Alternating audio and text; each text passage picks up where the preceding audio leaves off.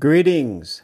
Welcome to Neville Mind Trick Lucky 167 for those that are still contemplating the purchase of the Pearl. And uh, by way of that, also um, some news for the non Neville is today Venus enters Uranus by way of Virgo. Fun fact. Whatever that means. Jokes aside Let's talk about Spaghetti Eddie, Eddie Spaghetti. So, I've noticed that in a few of Neville's lectures, he brings up this gentleman by the name of Eddie. And Eddie's an interesting character. He lives in a tent in the Hollywood Hills. Probably a pretty nice area, I'm assuming. Um, he was in and out of jail and me see, where else was he? Like mental hospitals for different conditions.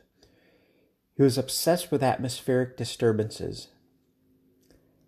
One time he heard a voice, and he went up to a mountain or on a hill and saw an uncoiled rattlesnake.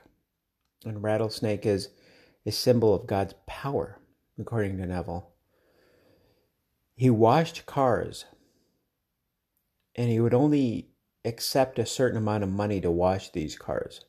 So if someone were to offer him more than what he wanted, he would take less and refuse to do it for more. Very interesting guy. And apparently, this guy Eddie, who's a, who was a real person, um, and it's I haven't understood yet if Neville actually met and had conversation with this guy or just stories that he's heard about Eddie, but I know that this writer wrote a story and one of his characters was very similar to Eddie, and then Eddie came out in real life. I find that very interesting.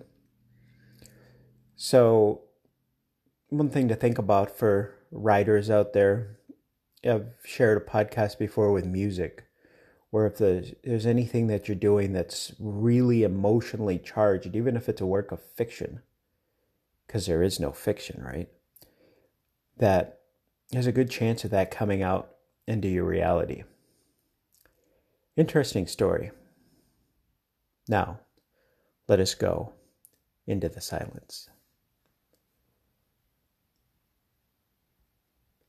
Good. Now, there, are there any questions?